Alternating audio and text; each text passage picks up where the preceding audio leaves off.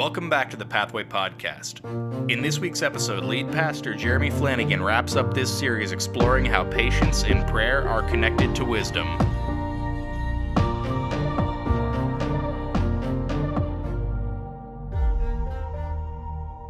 Like Mitchell said, we are finally wrapping up here in this series in the book of James. And, uh, you know, we've had three different series as we go through this book, and just a whole lot uh, of, uh, of meat in there. Like I, have said multiple times, James was written to believers. And that's the first thing that you have to understand is that it was not written to an audience trying to convince people that God was real or trying to convince people that Jesus was the Son of God and that He is our Savior if we just trust in Him. That's not who this book was written to. It was written to Jewish people who had accepted that Jesus was the Messiah. And so it was filled with 108 verses and in those 54 imperatives, right? Telling us what to do and what not to do. Just hit after hit after hit about all the problems we, we face. And so the book of James is a lot about telling them not to show preferential treatment to others, right? That was the number one thing that shows that you have dead faith. It was about uh, not having a judgmental spirit, but uh, that when we do address things, you know, it's, it's to be loving each other. And if all you're doing is, as it said, tearing each other up, right? Destroying each other, then, then that's a sinful action, and you have to fight that. You have to fight those urges. And all these different things that James dealt with, the problems that they faced. Quit doing the things that you know you shouldn't do, right? That's what James is trying to get them to understand. Quit being so self righteous and quit making excuses for all the sins in your own life while you look around and tear everybody down for theirs. So the book of James is that all the way through, but it ends in chapter 5 talking about a couple of things that he doesn't want us to forget. Right? Not things that we need to stop, but things that we need to do continually. And not just that we need to do continually, but that are an outpouring of a life of wisdom. And so when you learn through the book of James and you learn all these different aspects about how to train your mind to, to think of godly things instead of yourself, that's, you know, focusing on God and relying on Him is what helps increase humility. We talked about that last week. Of all of these things that He wants you to do, at the end of the day, wisdom will display patience and prayer. And so those are two things that we need to strive to do, yes, but they're really an outpouring of a wise life, of somebody who has taken a look at the Word of God and who has studied what it says and who tries to apply it over time, persisting over time, developing wisdom. You know, people always say that wisdom comes with age. Not necessarily. Wisdom comes with applying the right things over and over and then learning new and, and better ways to do things and applying those. I, I used Larry's quote last week that, you know, people say I have 25 years of experience. And he says, no, you have one year of experience you've repeated 25 times. And uh, that just means that you haven't learned anything in 24 years. And so to have experience means that we keep growing in our knowledge, we keep applying that, and we try to do the next right thing, right? We're not stuck trying to do the same right thing over and over again. We work on that and we just keep moving forward. And so that's where the idea of having patience and having a life of prayer come in. And this is how James wraps it up. There are all these things. You can go back and listen to the sermons. And if you are online, we have had some issues lately, and we are trying to work things out with our streaming company. So if it cuts off a little short, it's just because the online community thinks that I'm long winded and they want to make your sermon shorter. But you can always catch it on, uh, on the audio that we do always have that in full. And we are going to have a shorter message today because we have guests with us. And, um, and if you are online, uh, you'll miss us talking about them. Uh, great people that I've known for a very long time, and we're going to be excited to share more with you a little bit later when we're off live stream. Uh, but uh, so if you're online, you can uh, check your email. Uh, if you're not getting emails from us, contact us we can let you have that information about, about the family that is with us today. But um, you know, as we do this and as we talk about wisdom and as we wrap up James, you can go back and you can hear all the sermons about the things that we need to stop. But today is about here are the two things you can't forget every day to have the things that you need to do, the things you need to display as an outpouring of a wise life is to have patience and to be a person of prayer. Now, the older we get, like I said, it, we think that we'll become more patient. I, I would say that's probably true for me. I hope that I am learning as I grow older to, you know, not be so uh, worried about trying to make everything today exactly how I need it to be, but to try and, and get the right things accomplished over time. Um, my wife tells me I'm becoming more patient, mostly when I'm driving. She says I'm driving like an old man.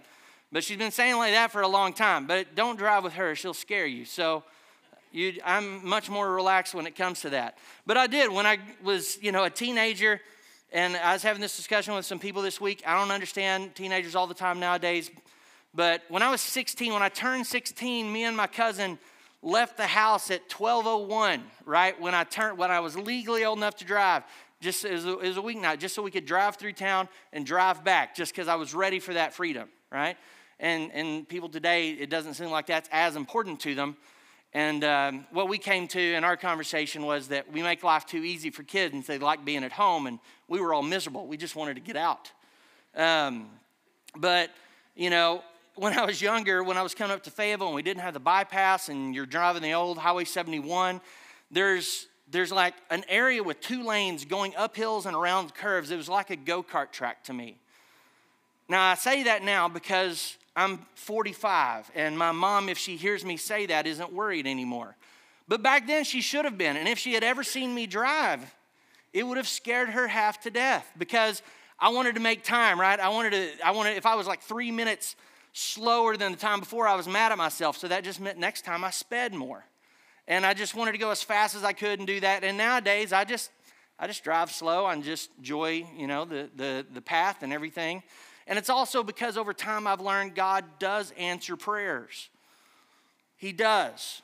He answers prayers. And I've prayed for God because I've been a very impatient person my whole life. And I've prayed for God to extend my patience because there are two things in life that I've never chosen right. And that is the lane of traffic to drive in and the grocery line. It doesn't matter what we do. And so when Jessica and I would check out, now the last 10 years we haven't done as much, would, we would go to two different lines because I, I hate, hate waiting in line.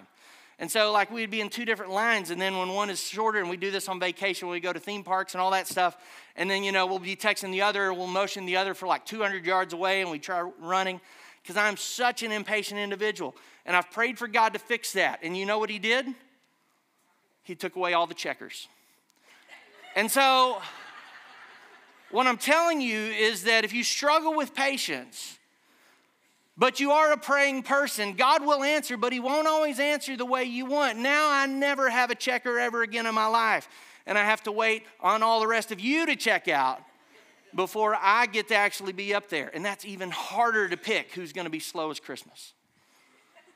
So God will grow your patience, but I'm telling you that if you don't start to let Him grow it in His way, He'll answer your prayer in a way that you didn't want. But a life of wisdom is one that does realize that everything that is we want now isn't necessarily God's timing or God's plan. It isn't necessarily the way that things will work out best. And a life that is wise, as we'll see here in a little bit, is doing the right things continually, even if we're not seeing the results we want today. You know, James chapter 4 and 17 said, Remember, it is a sin to know what you ought to do and then not to do it. Right? And that was in the middle of all these passages that are talking about these things that we clearly see as sinful actions and we clearly understand we need to not do these sinful actions. Well, if we ought to be people that display patience, and if we ought to be people that are constantly in prayer, is it a sin not to do those things? I want you to think about that. Is it a sin to not be the kind of people that show the wisdom that we have garnered in a way that displays our reliance on God through prayer and the patience He has developed in us? Because if we started looking at those two things as important as not murdering, right? Well, we didn't murder anybody today, so we're doing pretty good. Well, have we prayed? And are we displaying patience? Those are the types of things, the good things that James is reminding us to do that we often forget about. So let's dive into James chapter 5, and that's where we're going to be today, wrapping up this book. And he says, Dear brothers and sisters, be patient as you wait for the Lord's return. Consider the farmers who patiently wait for the rains in the fall and in the spring. They eagerly look for the valuable harvest to ripen. You too must be patient. Take courage, for the coming of the Lord is near. Don't grumble about each other, brothers and sisters, or you will be judged. For look, the judge is standing at the door. Again, there's a couple of verses in here. Verse 9 is one of them. Uh, verse 12 is going to be another that it just seems James just kind of throws things in there. However, you start looking at his idea here of patience. And the example he gives of a farmer, right? If you go to a, a, a, nine to five job, really eight to five job, I don't know if nine to five jobs really, but eight to five job and you're working that or, you know, whatever your, your schedule is, and you know that I'm going to be this amount of time and I'm going to try and get these things accomplished, but then I'm going to go home and then I'm going to show back up the next day and this is what we're going to do. Well, for a farmer, the example he uses, it's not quite that way because you can really never completely guarantee the results of your work. You're reliant on so many other things. And you say, well, yeah, other jobs work that way too. They do. Because unless you're working a job on your own, you're relying on other people that you work with. You're relying on, you know, if it's a technology, on technology working. If it's, you know, machinery, you're relying on that working. If it's a market based job, you're, you know, you're going up and down with the whims of the market. And so we can all relate in some way to this, but in his analogy of a farmer, when you understand that that person truly cannot, especially the type of person who is, who is growing crops, they can't make it rain. They can't ask for somebody else to help make it rain, right? They can't control all of those things that end up determining the success. But James says that they patiently wait for the rains and they eagerly look for the valuable harvest to ripen. So think about that mindset. The farmer doesn't know exactly how everything will turn out, but they still have to do the same work. They still have to wake up, they have to still do the same job, and they have to do the process. They know the right steps to take. And that they know if you're consistent, that things can work out, but they can't guarantee it. However, they're certain that if they're not consistent, that they'll never have the success they're looking for. They have to stay consistent at their job day in and day out, and then pray and wait for everything else around them they can't control to determine the results. When you start looking at it from a spiritual aspect, right? When you start looking at it from a spiritual point of view, that you have to understand that doing the right things consistently doesn't necessarily guarantee you the results that you're looking for because you can't control everything else. But we can pretty well be guaranteed that if we don't do the right things consistently, it's not going to turn out well. Ecclesiastes chapter 11 and verse 4 on this same topic says, Farmers who wait for the perfect weather never plant. If they watch every cloud, they never harvest. Just as you cannot understand the path of the wind or the mystery of a tiny baby growing in its mother's womb, so you cannot understand the activity of God who does all things. Verse 6 Plant your seed in the morning and keep busy all afternoon, for you don't know if profit will come from one activity or another, or maybe both. See, part of achieving what you are looking to gain out of life, and I'm not just talking monetarily or success in those type of ways, but in having a life that you say, yes, I can feel God blessing me, I can see that the path that He has me walking down is being fruitful. Part of the, the, the, the story of achieving that is looking at it as the long game, not the short game. And yeah, so the older you get, the greater chance you have to have that perspective. And then to wish that you had had that perspective in your 20s. Right? That's why it's so important when the scripture does talk about us learning from the wisdom of others or from the experience of others. That's why it is so important to try and find people to pour into you. And then hopefully, maybe you'll listen. All right? I wish I'd have done more of that asking, definitely more listening. Because the long game is truly what matters. And the farmer who says that I just have to wake up and I have to plant my seed in the morning and then I need to keep busy all afternoon right? If we are simply looking at the results of today and you tell yourself, well, the work that I'm doing it isn't producing fruit. I can't tell you how many conversations that I have and have had over the years and years and will have in years to come because this is a this is a struggle for all of us in our human nature. And i have these same feelings and i have voiced these same things where i will go god i am doing everything you want me to do and stuff isn't working out. My life isn't seeming to be any different. My, my marriage is still having problems. My, my relationship with my kids is and, and me trying to, to move them forward still isn't having the results that I want to see.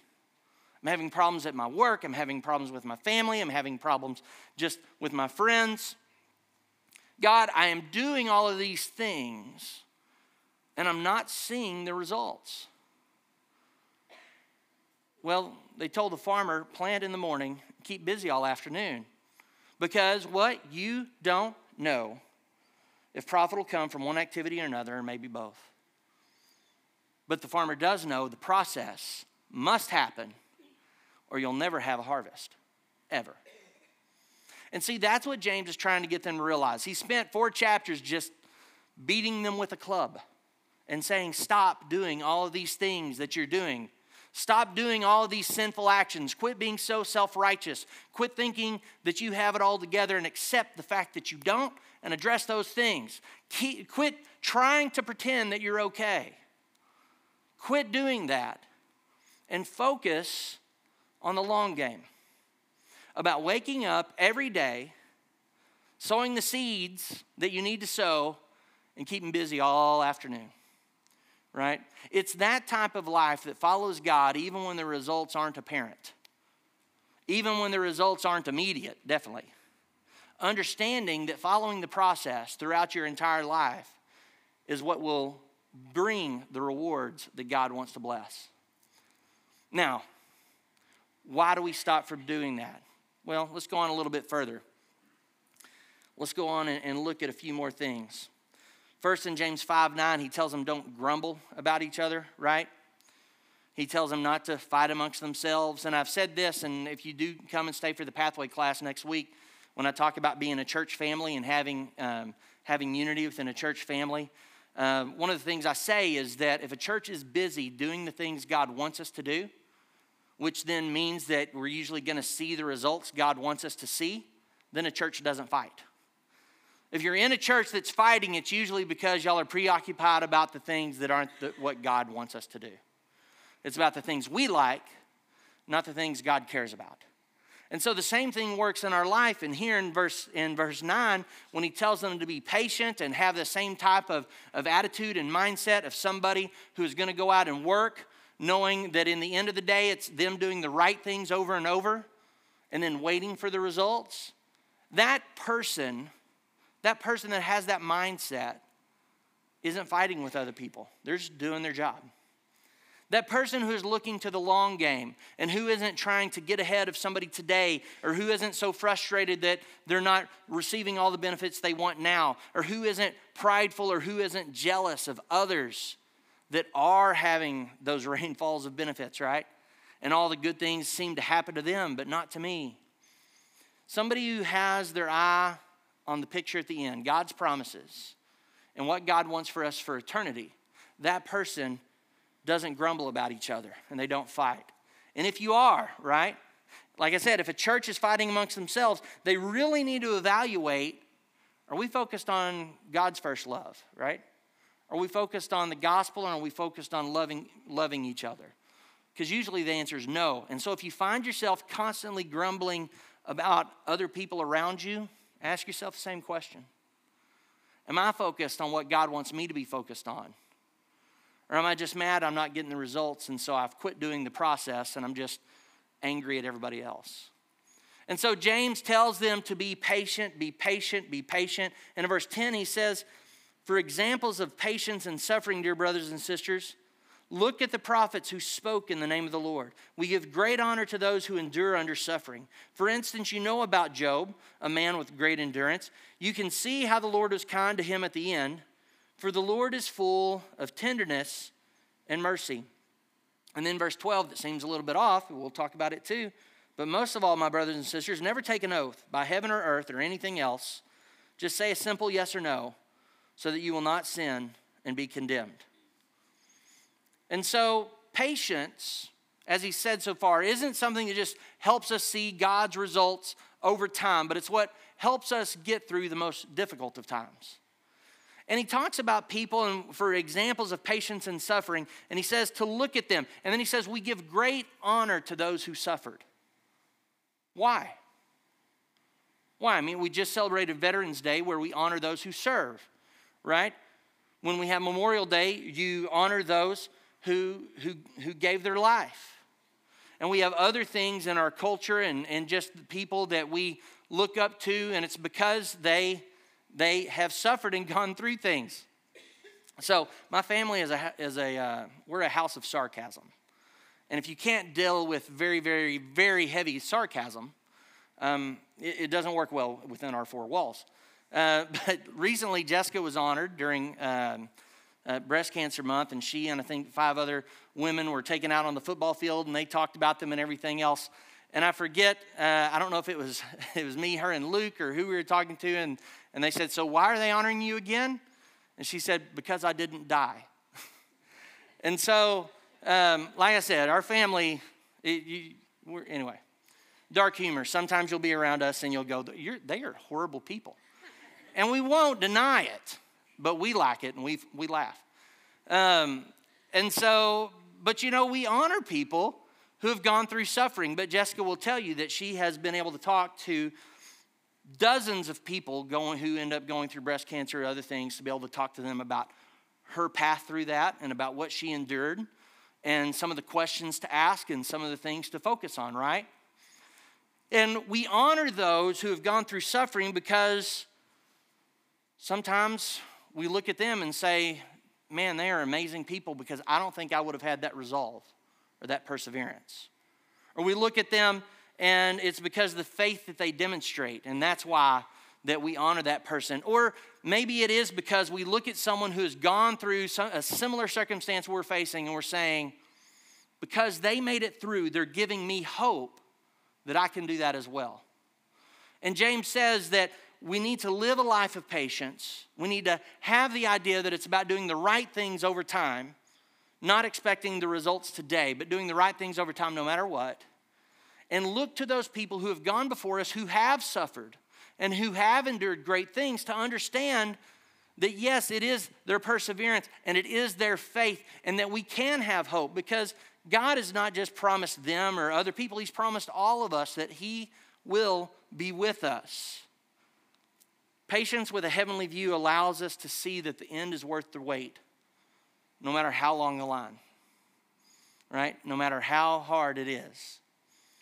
Patience allows us to say, the things I'm going through today, no matter how difficult, I'm going to keep doing the right things the right way and I know at the end, even if my reward doesn't come while I'm, I'm breathing on this earth, that I will be basking in the glow of heaven for eternity with my Lord. And there, that this life and the problems there, the one thing I'll be happy about is if I can say, I tried to live for God while I was there. And so he tells them to have patience through all of these things and look to other people and to let them encourage you. And and, uh, and to just, you know, deal with the problems seeing the long game.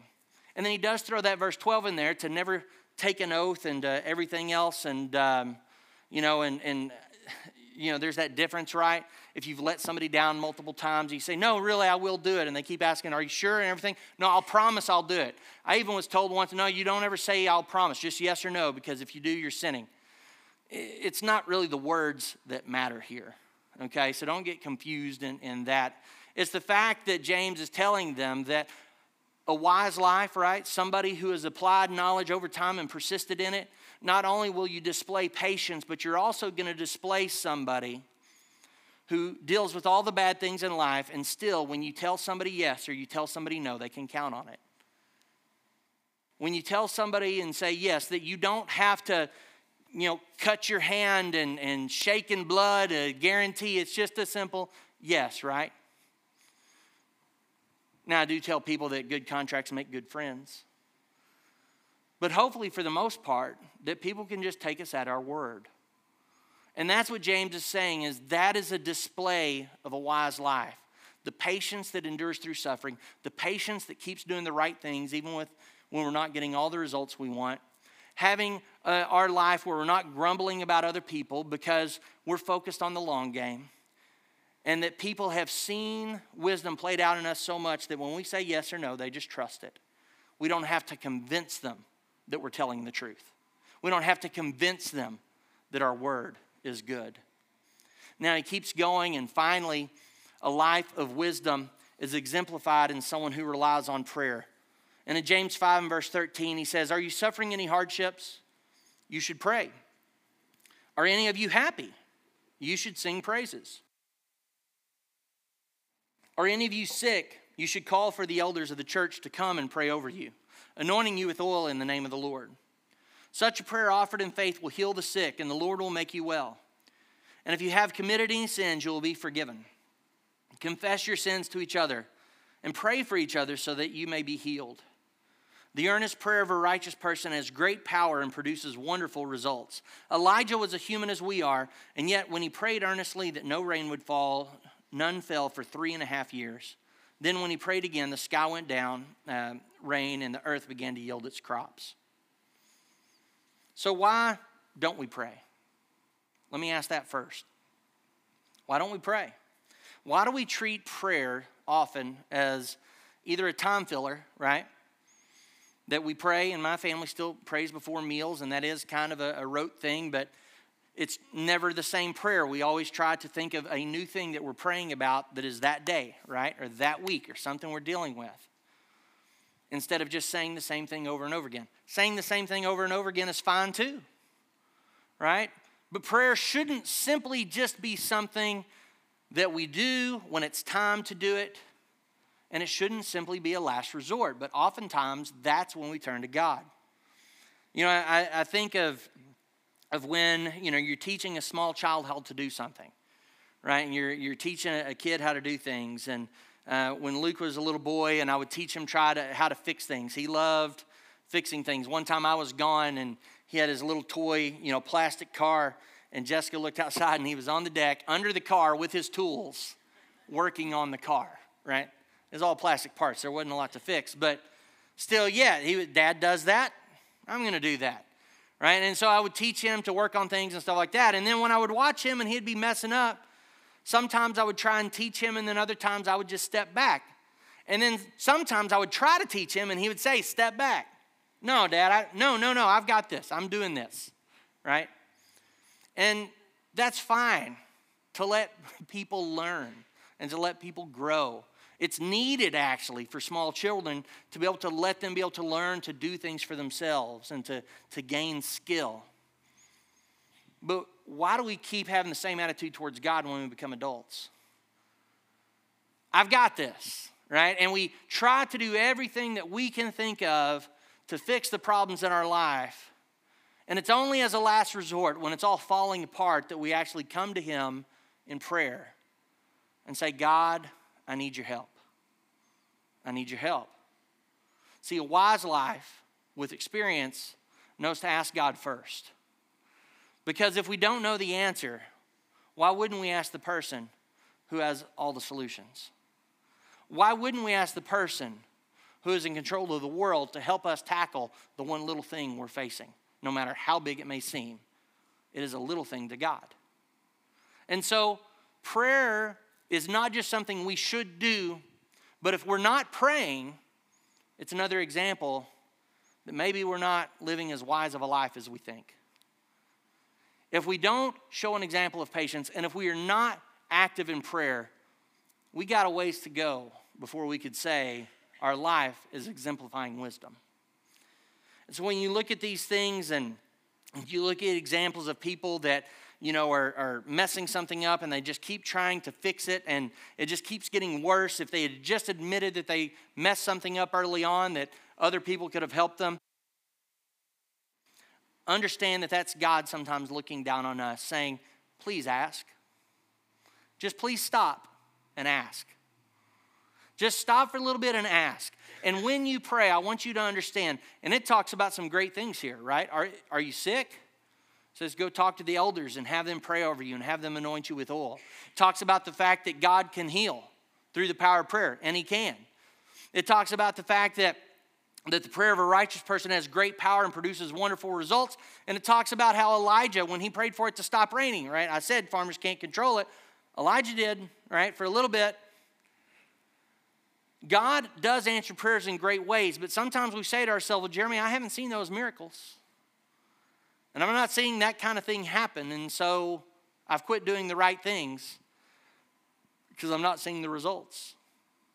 I understand that because I've done the same. But he tells them to pray. And in 1 John 5 and verse 13, scripture says, I've written this to you who believe in the name of the Son of God, so that you may know you have eternal life.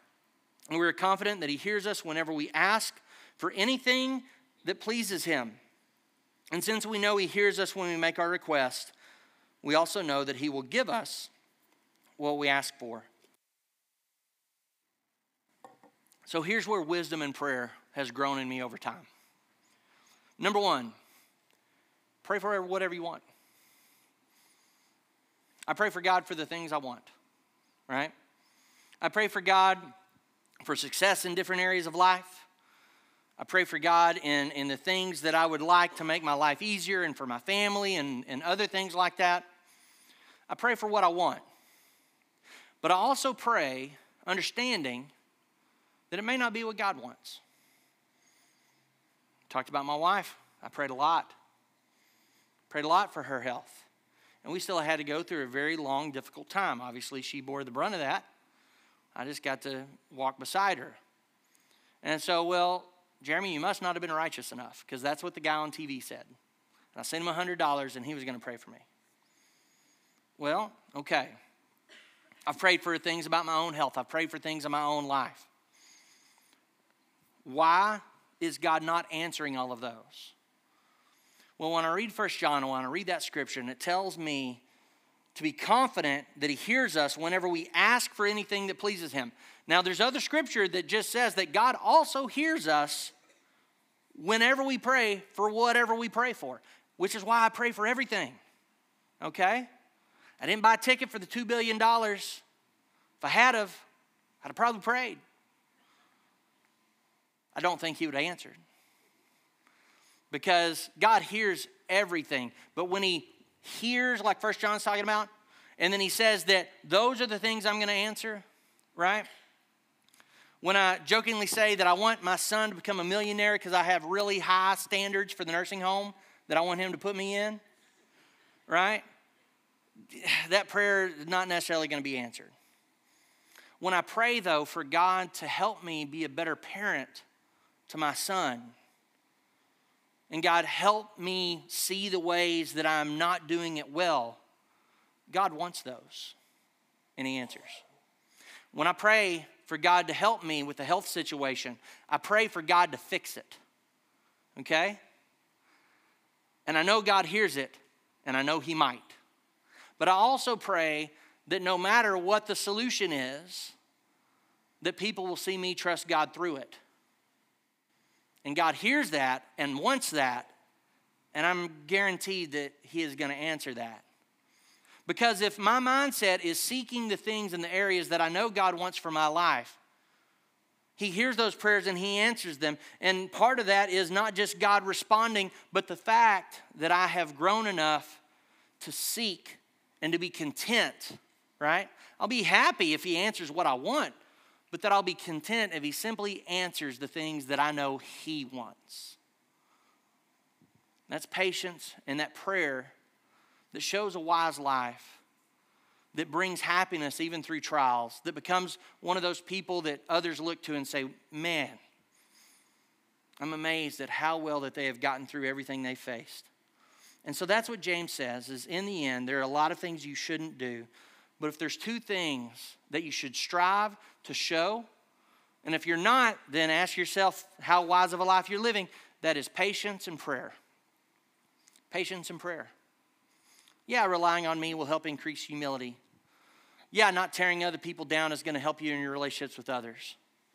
Yeah, not, not having an overly judgmental spirit is, is something that will allow you to be able to better uh, serve others. Yeah, not just telling somebody that, well, I, I wish you well, but actually getting your hands dirty and helping them. That's, that's the life of Christ, living that out.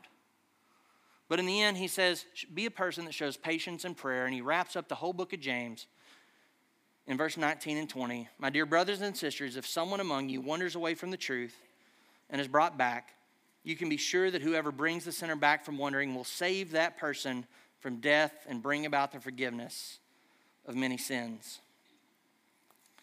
As we wrap up this morning, as our worship team comes forward and we close, at the end of the day, at the end of the day, right? We want to follow God's word, and we hope that it makes our life better. And I'm going to tell you this it generally will. And I say generally because the yes part is the whole book of Proverbs, and Ecclesiastes is, eh, but sometimes. Right? But I can guarantee you that a life spent following God, of doing your best, as James beats us with a spiritual club and says, quit doing the things you know you shouldn't, and then encourages you at the end to show patience and prayer, is a life that will help bring other people to God. As you grow closer to God and as you grow in wisdom, as you strive to apply His truth over time, your life will be one that helps draw other people to Him, pull them away from the problems they're following into. And not only will your life be one that others can look up to, but you'll take friends along. And that's the whole point of the book.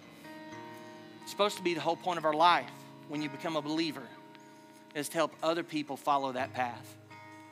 Now, if you're here and you haven't trusted in Jesus as Savior, you know, we talk about patience, we talk about prayer, but the thing I said at the very first was that this book is written to people who already trusted that God is who He says He is. Jesus is who He says He was. And He died for us, so He'll bring us the promises that He gave that if you simply trust in Jesus as your Savior, that you can spend an eternity with Him. If you're here and you're still unsure of that, that's the first decision to make.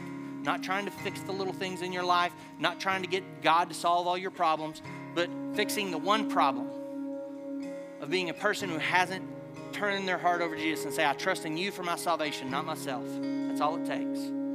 If you're here today and you haven't made that decision, I'm going to be worshiping up front, and I would love to talk to you about that. But if you are a believer, right? If you're one of those people James is writing this to, we know and we can easily see the things that we need to stop. But how about patience and prayer? Are those the things we're doing? Is that the life we're showing? Because in the end, that kind of life that has grown to that place is one that brings other people to Jesus. Whatever it is that you may need to lay at the feet of Jesus today, come and, and pray and lay it at his feet today. I would love to pray with you. But let's stand up and let's worship together.